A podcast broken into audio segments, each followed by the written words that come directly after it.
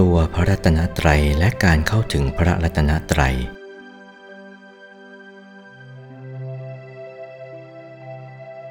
ที่ได้พรรณนามาข้างต้นนั้น ว่าด้วยเรื่องคุณของพระรัตนตรัยตามบาลี ที่ขึ้นต้นด้วยอิติปิโสภัควา และจบลงด้วยคำว่า โลกัสสาติ ต่อไปนี้ จากแสดงสรุปให้สั้นถึงตัวพระรัตนตรัยโดยตรงว่า มีอะไรแน่ที่เรียกว่าพระรัตนตรัย และการเข้าถึงพระรัตนตรัยนั้น จะเข้าถึงได้อย่างไร รัตนะ แปลว่าแก้ว ในที่นี้หมายเอาแก้วอย่างประเสริฐ เช่นแก้วมณีโชติรสซึ่งนับถือกันว่าเป็นแก้วมีคุณวิเศษสูงสุด ใครมีไว้ย่อมชื่นชมโสมนัสอิ่มอกอิ่มใจ ยิ่งกว่าทรัพย์สินอย่างอื่นทั้งหมดในโลก แก้วคือพระรัตนตรัยนี้เหมือนกัน ผู้ใดเข้าถึง ก็ย่อมอิ่มใจชื่นใจเช่นเดียวกัน ร่างกายพระสิทธัตถะไม่ใช่พุทธรัตนะ พระสิทธัตถะทรงกระทำความเพียรอยู่ถึงหกพรรษา จึงพบรัตนะอันลี้ลับซับซ้อนอยู่ในพระองค์ คือกายธรรม มีสันฐานเหมือนพระปฏิมากรเกตดอกบัวตูม มีสีใสเหมือนกระจก ปรากฏอยู่ในศูนย์กลางกาย ที่ว่ามานี้มีหลักฐานในอคัญญสูตร ที่พระองค์ตรัสแก่วาเศรษฐสัมมเนนว่า ตถาคตัสสะเหตัง วาเศรษฐาที่วัจนัง ธรรมกายโยอหังอิติปิ ในสุตตันตปิฎกทีฆนิกายปาติกวักยืนยันความว่า ดูก่อนวาเศรษฐาสัมมเนนคำว่าธรรมกายนี้ เป็นชื่อตถาคตโดยแท้ เรื่องพระวกกลิดังที่ยกขึ้นมากล่าวข้างต้นนั้น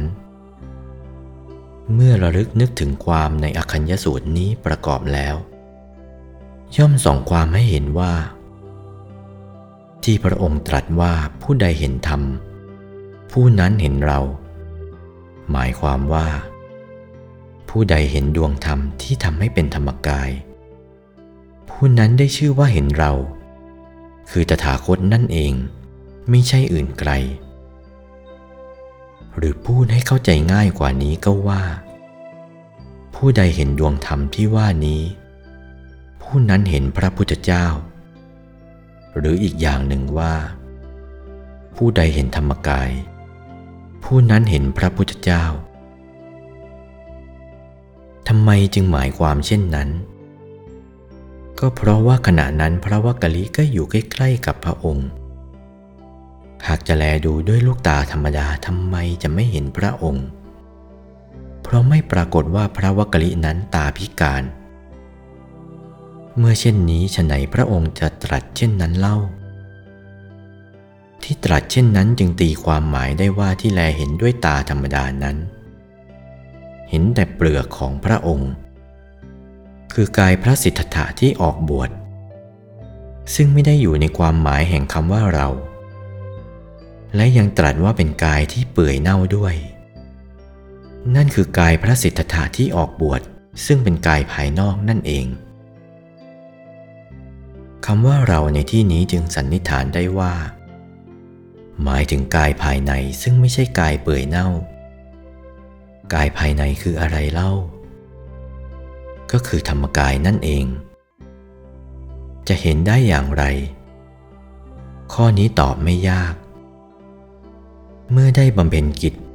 ถูกส่วนแล้วท่านจะเห็นด้วยตาของท่านเอง คือเห็นด้วยตาธรรมกายไม่ใช่ตาธรรมดา พระดำรัสของพระองค์ดังยกขึ้นกล่าวมานั้น เป็นปัญหาธรรมมีในลึกซึ้งอยู่ อันผู้ที่ไม่ได้ปฏิบัติธรรมแล้วเข้าใจได้ยาก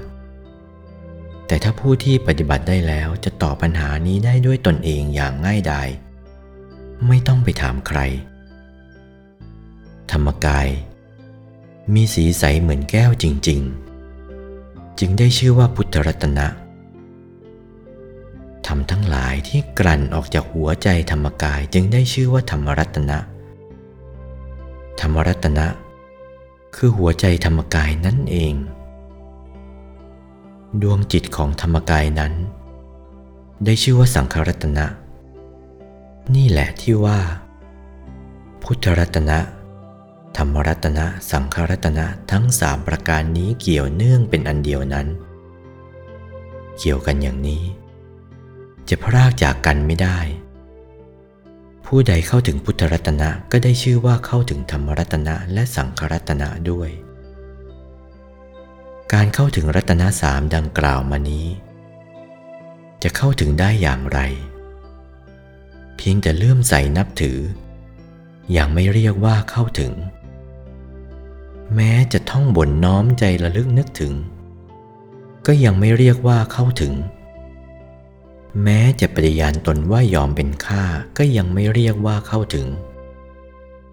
อย่างมากจะเรียกได้ก็เพียงขอถึง การที่จะเข้าถึงนั้นจำเป็นจะต้องบำเพ็ญเพียร